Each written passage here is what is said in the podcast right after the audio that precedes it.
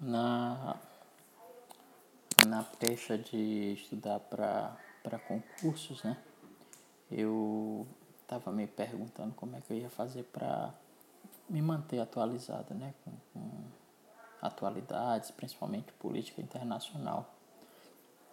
E aí, recentemente, escutando um, um podcast, eles indicaram o xadrez verbal. Né? E aí eu fui escutar e gostei bastante. É um, é, é um, um podcast apresentado por Matias Pinto e Felipe Figueiredo, né? onde eles falam justamente disso, de política internacional.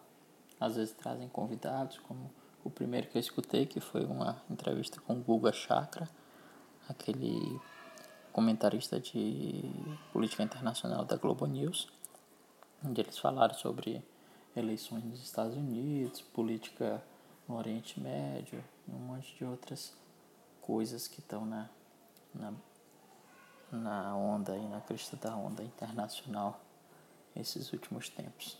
Né? Mas tem um formato bem interessante, tem alguns quadros que são inspirados justamente no, num jogo de xadrez, num tabuleiro, alguma coisa do universo do xadrez, né?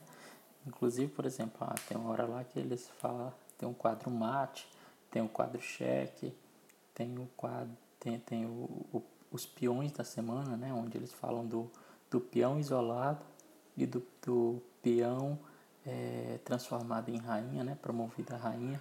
Então, é bastante interessante, ele leva a coisa bem na, na, na brincadeira, né? O que torna bem descontraído para um, um assunto que muitas vezes pode ser bem chato, né? Que é, que é geopolítica. Mas fica aí minha indicação, podcast Xadrez Verbal. Ok? Um grande abraço e até amanhã.